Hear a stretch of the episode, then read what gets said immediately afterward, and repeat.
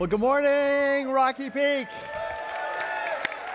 Great to see you here. My name's Michael, and I'm one of the pastors, and so glad you're here today. We're going to go into our time of teaching right now, and so whether you're uh, here in the worship center or joining us from our Ridge venue, I want to uh, invite you to in, inside your program is a green and white message note sheet we use every week for our time of teaching. You'll definitely want to take that out, uh, help you follow along. So, you guys ready to go today? You ready to go? You hungry to learn?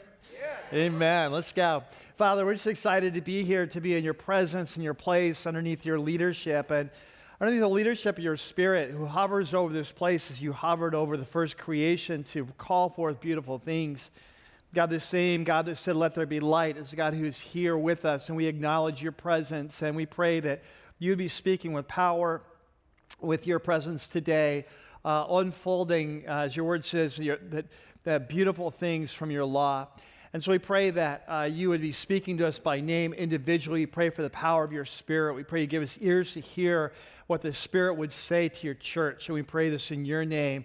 And everyone said, Amen. Amen. Well, our story starts today a long, long, long time ago.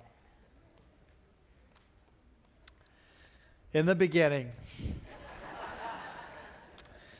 God created the heavens and the earth. Now the earth was formless and empty. In Hebrew, the earth was tohu vabohu.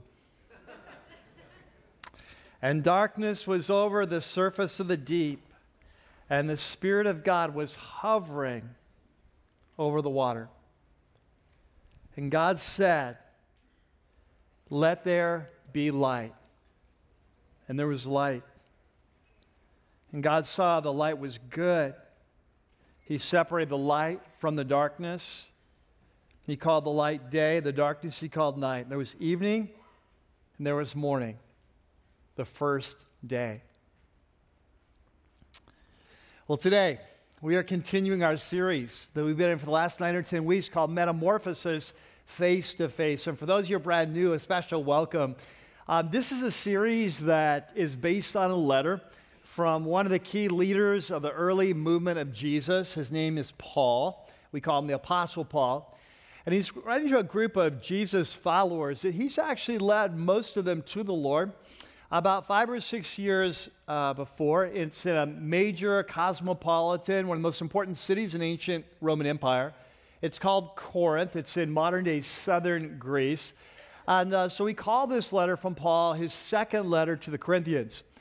And the reason we call this series Metamorphosis is that one of the letters, uh, one of the words that Paul uses in this letter to describe God's vision for our lives is the Greek word metamorphao, which is where we get our English word metamorphosis, which describes a slow, gradual, but profound change, like caterpillar to butterfly. And it's the word that Paul uses in this letter to describe God's vision for our lives of transformation.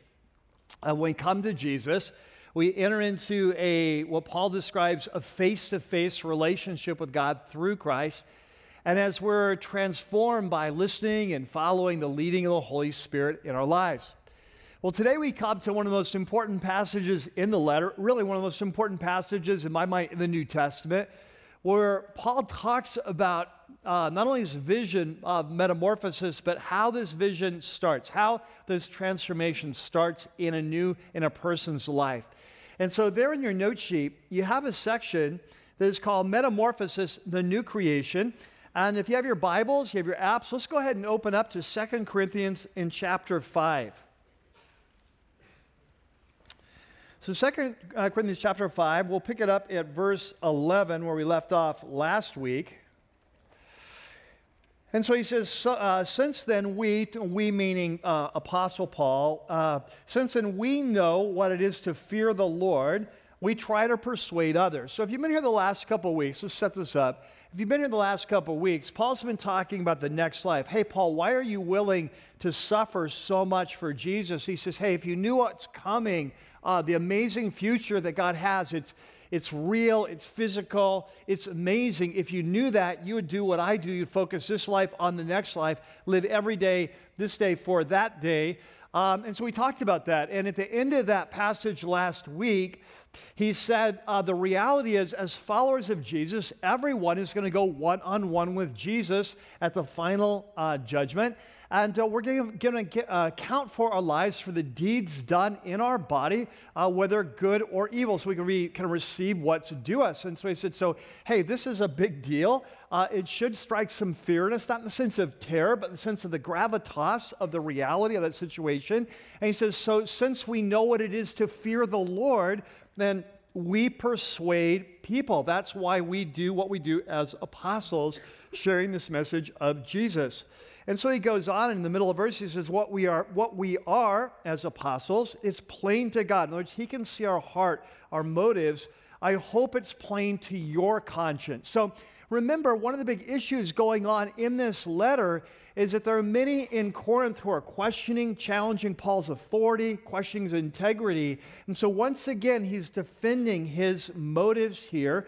And he says, I hope that, you know, what, what we are is plain to God, like he can see our hearts. I hope it's plain to you as well.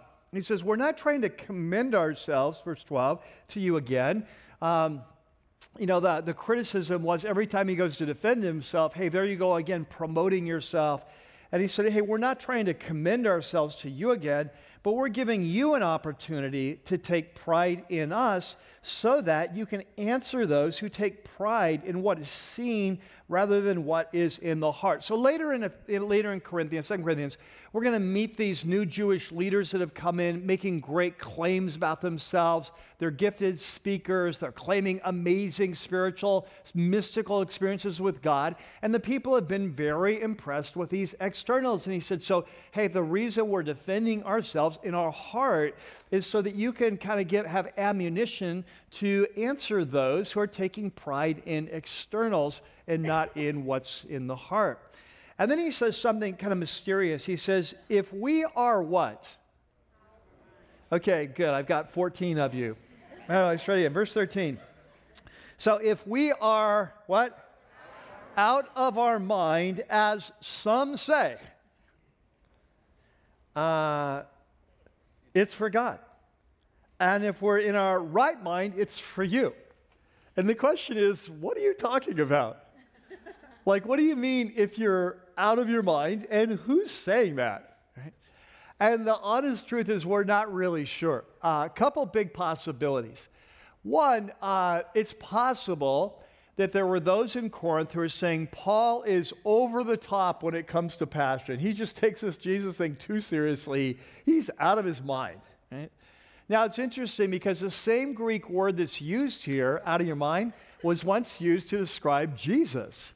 And some of you may remember this back in Mark chapter 3, when Jesus was first launching his ministry, his family came to get him and said, He's out of his mind. Right? So, this may be the accusation. Paul, you're out of your mind. You're taking this stuff too seriously. You're taking yourself too seriously. Do you think it's apostle of Jesus? You know, you're out of your mind. It could be that. But uh, one thing we're going to find out about these Jewish teachers later on is they were very big on their supernatural experiences that they claim, kind of not, not, not like just mental, but like out of their mind, like out of their body, like supernatural, mystical experiences with God. And Paul, as we'll see in chapter 12, he's had some amazing experiences, uh, like he's been taken up in the third heaven, but he doesn't talk about those much. He doesn't think that the people's uh, his reputation should be built on that. His reputation should be built on his calling from Jesus, his character. And so there's some scholars that think when he says, if we're out of our mind, it's for God, it's like, hey, those experiences are between me and the Lord. It's not really to share publicly. But however you understand this, the bottom line is the same. Paul says we do what we do for God and for you. It's not if we're if we're out of our mind, if we're out of our mind, it's for God. If we do this, it's for you. That we're in this for you. This is not about us. And then he says in verse 14, for Christ's love compels us. This is what drives us, is Jesus' love for the world. Because we're convinced that one died, of course, that one is who? Yeah, because that Jesus died for all. And what that means is that therefore all died. All followers of Jesus, he, he died for us so that we could die to our old life. And he said, and he died for all, that those who live should no longer live for whom? Themselves, but for him who died for them and was raised. And so Jesus, um, so Paul says, hey, when Jesus died, it wasn't simply so you could be forgiven. He died for you so you could die with him to your old life and rise with him to a new life, a life that's lived to please him. And we'll come back to that later on.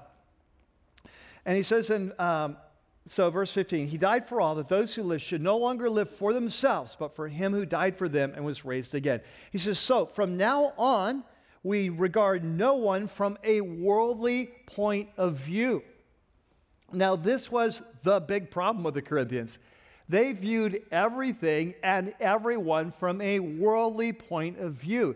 They measured a person's value, they measured whether they were successful based on worldly standards. So, for example, they struggled with Paul as a leader because he's always being beat up, always thrown in prison, worldly point of view. They struggled with how they saw each other based on a worldly point of view. Who's rich, who's powerful, who has the most spiritual gifts, they're more important. And he says, so he says, so from now on, because we've died with Christ to our old life and our old way of looking at things, then we don't view one another. Uh, you shouldn't be viewing me from a worldly point of view. He says, though we once regarded Christ this way, we do so no longer. So he uses Jesus as an example, and he says, you know, there was a time, Corinthians, before you came to Jesus, before I came to Jesus, we saw Jesus in a worldly point of view. Like he said, there was a time in my life I saw Jesus as a blasphemous, dangerous, spiritual heretic who got what he deserved. He said, I don't see him that way any longer. And in the same way that we should view not only Jesus differently, but how we see one another should be viewed completely differently. And then he says something amazing. He makes this big statement. Therefore, if anyone is in Christ, which is Paul's favorite way of describing a Christian, someone who's come to Christ. If anyone's in Christ, the what? The new creation has what? Come. Notice not will come, has come. And then, just in case we missed it, he says, the old creation, the old is God, the new creation is here. Now, what I want to do from this passage today is I want to focus in on this theme, this topic of new creation. What does it mean to be part of the new creation? What does it mean to live our lives as a new creation person?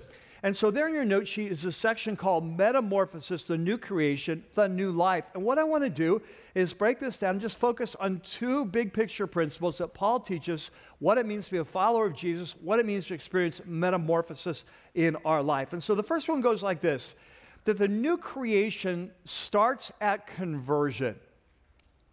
So, this is what I want you to catch is that when it comes to the New Testament, it comes to Jesus, it comes to the apostles, there are many different word pictures, there are many different metaphors, there are many different images that the New Testament writers, Jesus and the apostles, that they use to describe what happens, catch this, supernaturally to someone when we come to Christ. So think with me.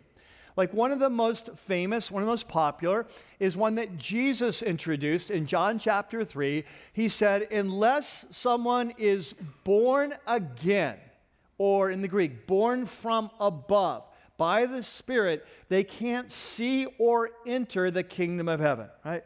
So he says that unless someone's born again, he can't enter the kingdom.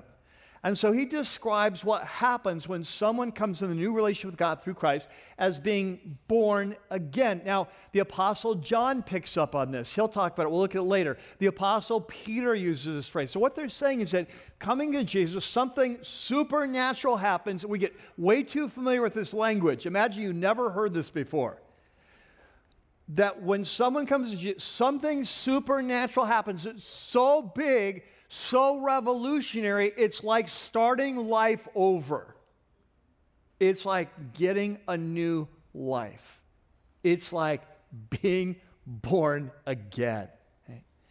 Think of another phrase that we use a lot but we've, we've kind of missed the word picture of it. But one of the most common ways that the New Testament talks about what happens when a person comes to Christ is salvation or being saved, being rescued, right? Like a rescue mission. Another famous uh, one, the kind of common phrase that the New Testament uses to describe this supernatural event that happens when we come to Jesus is redemption. But of course, in our circles, we don't even we don't use that word very much, you know. So, but in the ancient Roman Empire in the first century, to redeem someone meant to purchase them out of slavery and set them free, or to buy back a prisoner of war and redeem them. And so, so the New Testament says well, when someone comes to Jesus, they are bought back out of slavery and set free. Another image that's used often uh, is ransom. Remember, Jesus said, The Son of Man did not come to be served, but to serve and to give his life as a ransom. We understand ransom, don't we? We understand like a ransom is to rescue hostage. So there's many powerful images, word pictures, illustrations, metaphors that the Bible uses to describe what happens supernaturally to someone who comes to Jesus. But one of my favorites and one of the most powerful is the one that Paul uses today of new creation. Now, if you've been a Christian for a long time, or maybe you've memorized this verse, like I probably 10 years old memorized this verse. If anyone is in Christ, they're a new creation. It becomes white noise. We miss what Paul is saying. What Paul is saying, he's using an image that comes out of the big picture story the Bible is telling about our race. The big picture story of our race starts at creation in Genesis 1 and it ends in new creation in Revelation 21 and 22. The story of our race is a story of a race that was created to be like God. A race that was created to be in his image. A race that was created to be in relationship with God. A race that was created to rule over creation for God. But through rebellion, lost all that and drug all creation down with it. So that now this creation is characterized by death and destruction at every level. And you think of how we started the day. We think of, you know, Genesis chapter 1. In the beginning, God created the heavens and the earth. And he said, Let there be. And the Spirit of God hovering over the waters. And he begins to call forth beautiful things, order out of chaos. And he begins to structure order. In the first three days, he structures. In the last three days, he fills this order. And this is beautiful description. And, and did you know that seven times in this opening account, Genesis chapter 1, seven times, no accident, seven times the author says, and it was good. On the seventh time, he said, it is very good. And the high point of that creation account is the creation of the first man, the first woman to rule over this creation, to be like God, in relationship with God, to rule over it for God. But when we rebel, all of that's lost. We drag the whole creation down into death and destruction. But the story of the Bible is how God continues to love us, continues to come after us, and how the promise that one day He will return to His people and not only forgive us and but He will restore us. He will make us like the Creator again, that we will be transformed. We will be with Him again, that we will rule over creation for Him again, and that not just us, but all creation will be healed and restored. And this is the story we're a part of. And the Old Testament prophets talked about this, like there in your note sheet in Isaiah 65. Isaiah, towards the end of his prophecies, God speaks and says, See, God says, I will create what? New heavens and a new earth. He said, The former things will not be remembered, nor will they come to mind. At the end of the New Testament, the Apostle Peter, quoting Isaiah, talks about when Jesus returns, and this is what he says in 2 Peter 3 But in keeping with his promise, and it's God's promise through Isaiah, we are looking forward to what? A new heaven and a new earth. He's quoting Isaiah. See, the story that we're involved with is the big picture story of the Bible is a creation that was created very good that was destroyed through our rebellion that one day will be restored again the new heavens, the new earth, the new creation. And here's what Paul is saying, which is remarkable. What Paul is saying is that the promise of Isaiah that one day God will return and restore and recreate our world. He said, when a man or woman comes to Christ, the new creation at the end of time has broken into time. And that new creation has started in that person supernaturally. The same God who hovered over creation and said, Let there be light, has broken into that person's life and said, Let there be light, and the new creation has started.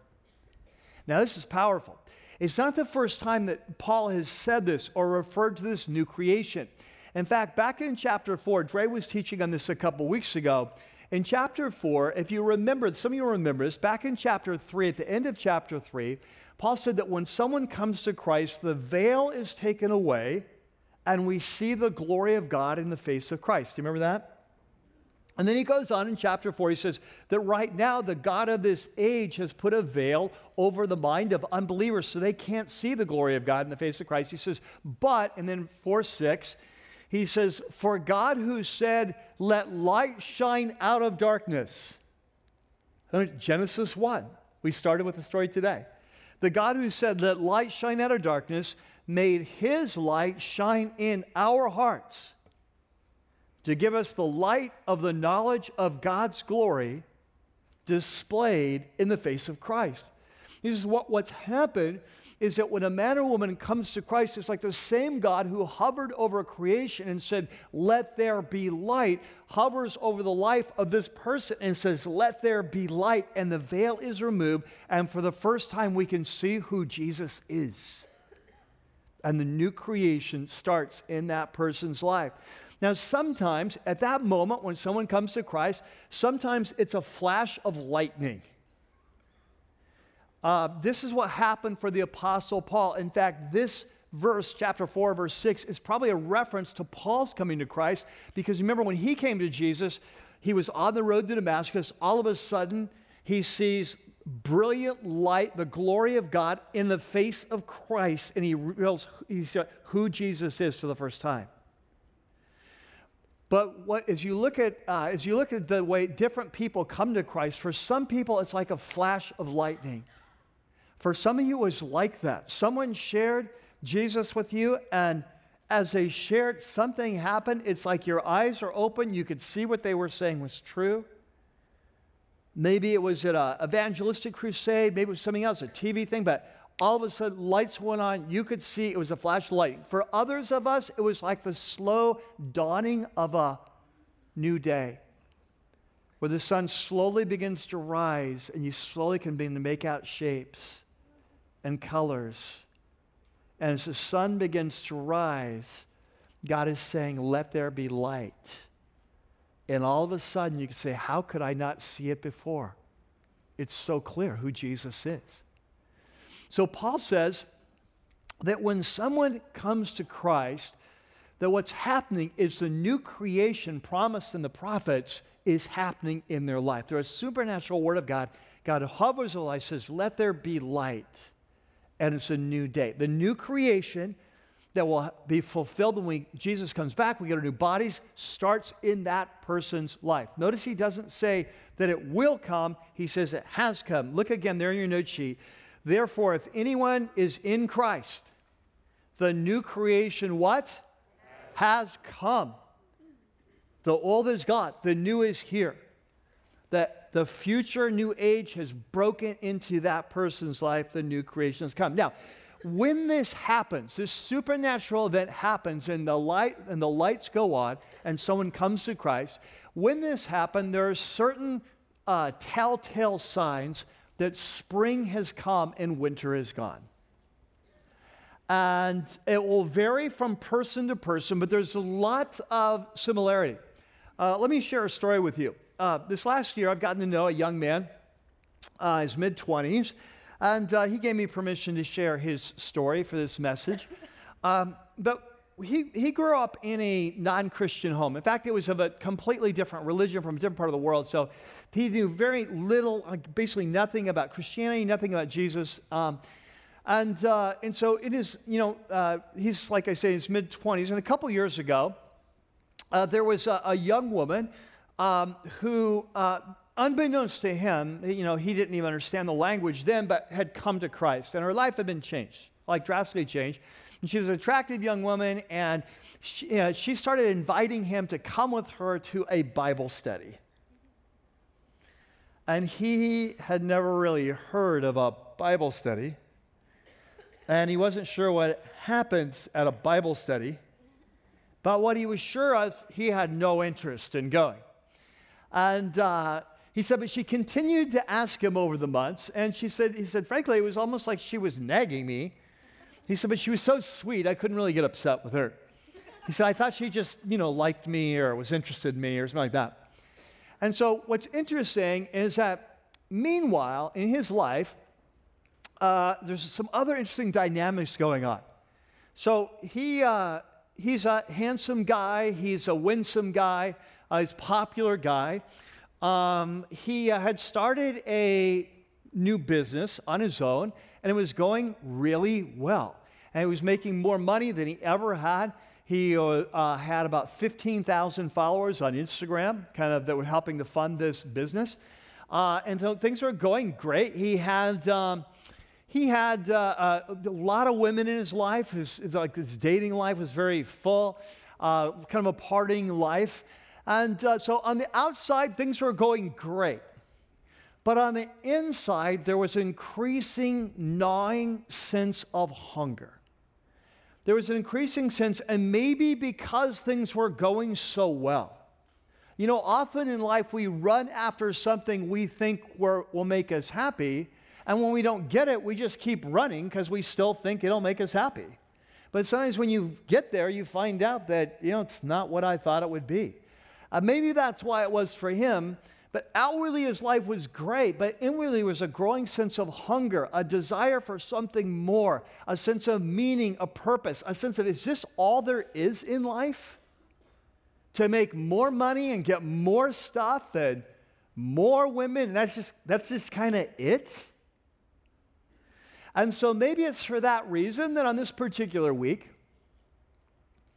he says, Yes, I'll go with you to your Bible study. And he doesn't know what to expect. And when he gets there, it's super weird to him. He's never seen anything like this.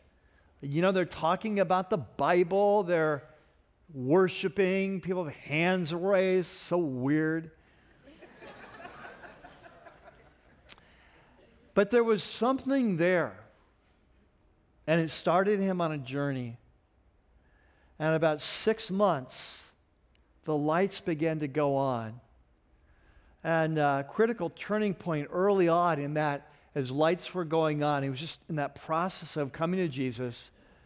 He was in a worship service one day and was worshiping, and he sensed God speaking to him and saying, You need to give up your business. If you're going to follow me, you need to give up your business. And he's like, Are you serious? I've killed myself for two years and this business is going so well. But he felt like God was really clear and he wanted, he wanted this relationship that he was discovering. He said yes. And his life began to take off spiritually. He began to change and grow like a weed. And, and he began to like supernaturally change. He had this new passion for God and a passion for His Word and, and a new love for God and a love for people and a new moral compass, a new sense of right and wrong and, a, and just a joy and a sense of purpose and peace that he never experienced. It was like supernatural. And that's what Paul is saying. He's saying that when someone comes to Christ, this is not a little thing. This is the new creation promised by the prophets is being fulfilled. The power of the coming age has broken into time and space in their life and changed them at the core level, at the deepest level of their being, and they will never be the same again. Now, here's the thing. Although every story is going to be different, someone coming to Christ, there are certain things that are consistent in everyone who comes to Christ. There are certain telltale signs of new creation. And I want to spend some time here because it's so important we understand this before we go on. And so, there in your note sheet, you have a section that's called the new birth. Now, Remember, we talked about in the Bible, there's different images used to describe the same event. Uh, we talked about one of the most popular uh, images used by Jesus, by John, by, by, uh, by Peter. Uh, I just want to say John, Paul, and Ringo back. Is, uh, anyway, by, by Jesus, uh, by, by John, and by Paul um, is this image of the new birth. So, so John's language, he, John prefers the metaphor of new birth, where Paul prefers new creation. But uh, in the little letter of First John, the Apostle John explains to us here's some of the telltale signs of what happens when someone comes to Jesus across the board. Here are the signs that someone has been born again, that the new creation has come. And I want to highlight three of those for you. The first one there on your note sheet is new insight.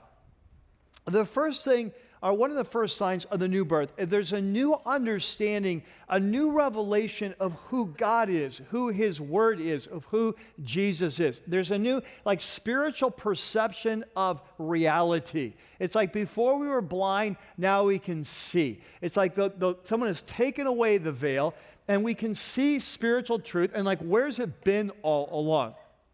And so, the way that uh, John puts it there on your note sheet, is that everyone who believes that Jesus is the what?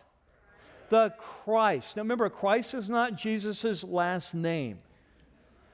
Christ is a title. what does Christ mean? A Messiah, yes. Hello. Man, I was about to quit. And it's like, and I've been saying this for 14 and a half years. Come on. Yeah, Christ is the Greek equivalent. It's uh, Christ is Christos in Greek, which means anointed one. Uh, in Hebrew, Mashiach is anointed one. So Christos, Mashiach, same same word. So in so in Greek, then Christ means Messiah.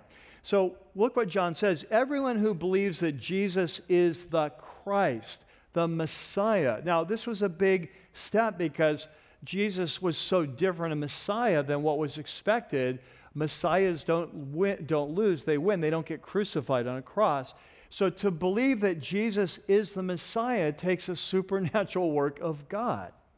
Right? And so John says that everyone who believes that Jesus is the Messiah is what? Born of God like this supernaturally been born, the new creation has come. Uh, look at number two. Number the second sign. The second sign of the new birth or the new creation is a new moral compass. Now I want you to catch this. A, a, uh, uh, uh, a new, what I mean by this is they have a, the person has a new intuitive sense of right and wrong. This is more than someone tells you, hey, you're a Christian now, stop doing this, start doing this. It's more than just reading the Bible. The Bible says there is a new intuitive sense of right and wrong and a passion to do what is right. Catch this. Things that used, many things that used to seem right now seem like, I can't believe I thought that was right. It seems so obviously wrong.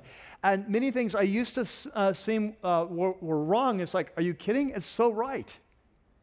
And it's a, this is a supernatural perception issue. There's a new internal moral compass. This is the way John puts it in John chapter 3. No one who is born of God, catch that language, no one who's born, this is the whole point. What happens when a person's born of God by the Holy Spirit? no one who is born of God will continue to sin. Now, catch this. If you read all of John, First John, he's not saying we will never sin. In fact, in the previous chapter, he says, if you sin, here's what you do. Chapter 1, um, chapter 2, he, he talks about, uh, you know, uh, this more. So he's not saying that Christians will never sin, but what he's saying is at a core level, there's been a change at the deepest part of you that is a new love for righteousness and a hatred for sin. You just can't go on living the same way. And look what he says. He says, No one who is born of God will continue to sin. I love this. It's just so, so uh, uh, kind of earthy. He says, Because God's seed, God's sperm. This is God's seed, his DNA remains in them, and they cannot go on sinning because they've been born of God. At the core of your being, something has changed, and there's a new hunger for what's right, and there's an aversion to what's wrong. And this doesn't mean that we'll never struggle or battle, but something has deeply changed within us. We're no longer okay just living in sin. It's interesting. Um, this young man I was talking about, as we talked about his journey, he said one of the first things he noticed that was different in his life when he came to Jesus was that prior to this, he'd been very promiscuous. He was a handsome young guy. He had uh, all kinds of women that he wanted, and he would sleep with all of them. He never really thought, he said that he had not been raised that that was wrong, so he never thought twice about it. He said, but when he came to Jesus, there was this kind of instant sense like, that's not okay. And it wasn't like someone was just telling him it's not okay. It's like intuitively he's sensing something is not right with this. Now, catch this. He shared, and this is very true, that, that he had to battle this because he still has his old fallen human nature, right? And, and uh, you still have all these habits and patterns and so he had to battle this to bring his body under the leadership of King Jesus. But from the very beginning, there was a new sense of right and wrong and a hunger to do this, to do what is right. Number three, the third change, the third sign of spring is a new love. That when someone comes to Jesus, they're born again, they have this new love, a new love for God and a new love for people, but catch this, especially a new love for other Christ followers who have been born again because we're part of the same family. And so this is the way John puts it. Dear friends, let us, let us love one another, for love comes from God, and everyone who loves has been what? Born of God and knows God, right? So uh, this, this is a big change. Again, supernatural. Uh, and my young friend, he said that is interesting because when he came to Christ, he said prior to coming to Christ, he had lots of people he knew. Uh, he was popular, he had lots of friends. But he said that honestly, his, that as he looked at people, people were a means to an end. And he said that after he came to Christ, he suddenly realized that people aren't to be used, people are to be loved. And there was this new hunger in his life, not to use, to use people for his own, but to serve them for their good. Now, what we're seeing here is just a case study of what happens when someone comes to Christ. That when someone comes to Christ, that at the core of your being, something changed. Not something peripheral, but at the core of your being, at the deepest part of you, something changed forever. And what happened is that the new creation came, that God said, Let there be light. The eyes were open, lights went on, and you were changed at the core as the DNA of Jesus was placed in your life, and his love and his passion for what is right and true and good, his desire to please his Father, that all this you received at a deep level. Now, so that's the first principle, right? That, that uh, new creation starts at conversion. The second principle goes like this that the new creation restores our true purpose. So, this is what we learned, right? That we were created, uh, Genesis 1, we were created to uh, to be like God in his core character, in his image. We were created to be in relationship with God. We were created to rule over creation for God. So, catch this we were created to be like him and to live for him. And this is what we lost when we rebelled against God as a race that we bought into the lie that no, to live life to the full, you need to live not for God, you need to live for yourself. And when we bought into that lie, it's led to death at every level of human life. It leads to, it leads to death spiritually, our relationship with God. It leads to death psychologically. It leads to death emotionally. Have you ever known someone just super lives for themselves all the time? How it leads to death emotionally, relationally, sociologically, politically. It leads to death at every part of human culture. And so when Jesus came, I want you to catch this, he did not come just to forgive us, he came to restore us. That we be restored to be like God in our core character. Our relationship with God will be restored, but that we would also be uh, restored in our true purpose, that we would no longer live for ourselves, but for the one who created us and died for us. And this is what Paul said today, there in your notes, 2 Corinthians 5.15. It said, He died for all, Jesus died for all, that those who live should no longer live for whom? Themselves, but for him who died for them and was raised. This is what we were created for. We were created to live for him, for his glory. It's what we were designed to do. It's what we lost, and this is what Jesus has come to restore. Now, you can see Jesus model this in his own life. Like if you were to do a study of the life of Jesus, this is a great study. I'd recommend it. Just study the Gospel of John. What does it tell you about the motivation of Jesus? What drives him? And if you were to study the Gospel of John, what you would see time and time again that what drives Jesus, his top passion in his life, is he wants to know, to love, and to please his Father. It is his passion. In fact, there in your notes, I put just a couple examples. But in John 8, Jesus said, The one who sent me is with me. He has not left me alone, for I what? I always do what pleases him. And not just out of sense of duty, but his passion.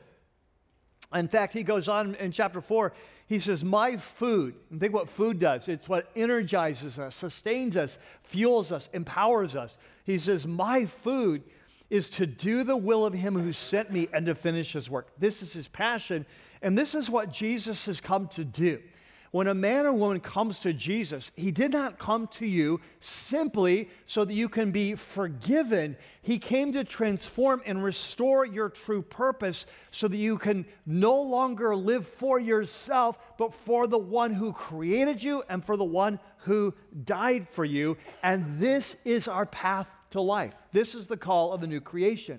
Now, often, as Christ followers, even after we come to Christ, it takes us a while to figure this out. That we still have our old fallen human nature with its natural pull to the dark side, the Bible calls the flesh, right? We still have our ancient enemy who's constantly lying and saying, if you want to be truly happy and find freedom and fulfillment, live for yourself. Choose your own course. Do your own thing. Don't let anyone else tell you what to do, other than your culture that everyone does the same thing. but mark your own path. Be your own God. It's a path of fulfillment. And we still have the world around us constantly trying to squeeze us into its own mold. But the reality is, is that as followers of Jesus, we will never be happy until we respond to the call of the new creation because it's the deepest part of us, it's the truest part of us. And so, as we learn to listen and follow what the Spirit is saying to us, what happens is we come in alignment with our truest nature, our true calling, and then and then only do we find the beauty, the freedom, the power, the joy, the peace, the purpose that we were designed to live, which is all part of the new creation. So, so, cre- so the first principle is that the new creation starts at conversion it's a fulfillment of ancient prophecy, supernatural. Second one is that part of that new creation and restores us to our true purpose. And it leads to one important question. And it's there on your note sheet. And hopefully this will make more sense now that we've spent some time to develop this. But it's section is called the new creation, the key question. And so here's the question I have for you today. Are you being who you are? Are you being who you are in the deepest part of you, the truest part of you? Are you being true to who you are, the new you? Are you being who you are? The reality is, if you've come to Jesus, then you are what Paul calls in Christ. And if you're in Christ, the new creation has come. And what that means is what I know about you is in the heart of hearts, something has changed. The deepest part of you, below the flesh, below the world, below the enemy, the deepest part of you, something has changed at a core level. And this is what I know about you. First of all, you have clarity about who Jesus is. The veil has been removed. You understand who He is. You have this new sense of right and wrong. You have a new love for God and a new love for people. And deep inside of you, the deepest passion, no matter how far you've buried it, the deepest passion in you is to live to please your Father. And here's the thing you will never be happy until you surrender to the call of the new creation in your life because it's who you are.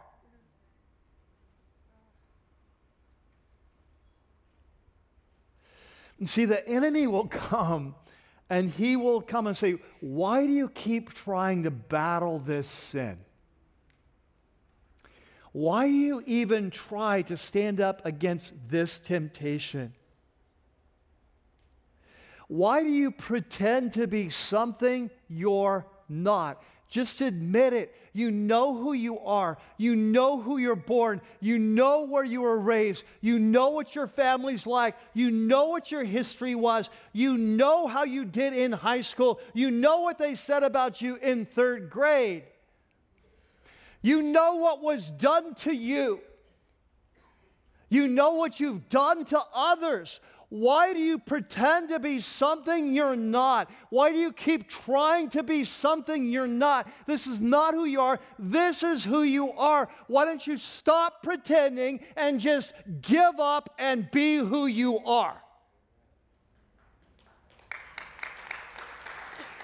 And God comes and He says, That is not the truth. All that you described is part of the old creation. The new creation has come. That is not who you are. You are not defined by what your mother or father said about you. You are not defined by what your sister said about you. You're not defined by what your third grade teacher or your high school coach said about you. You're not defined by your high school record in school. You're not defined by what was done to you. You're not defined by the sin that was perpetrated in your life. And you're not defined by what your, your sins and failures. It's not who you are. At the core of your being, the new creation has come. You are new in Christ. You need need to rise up and be who you are. And so the enemy, the enemy will come and say, You are not, you'll never beat this sin. You will never beat this sin. It's just too hard. You will never overcome your insecurities. It's just who you are. You will never be used with the background that you have and the mistakes and failures that you've made. But the Holy Spirit will never say that. The Holy Spirit will say, I have come to live in you. And Jesus died for you so that you can die with him to that old life. And you can rise with him through the power of the Spirit. It's not who you are, this is who you are. Now is the hour, now is the time to listen to what's deepest inside of you and stop denying it and stop ignoring it and start listening to the call of the new creation and rise up and listen and follow my spirit because I have come, the new creation has come, the old is gone, the new is here. It's time to rise up and be who you are. Amen. Amen. So let's pray about that. Hey, let's pray about that. Let's go to prayer. So our heads are bowed and our eyes are closed. Um, I want to spend some time just reflecting on this reality of the new creation.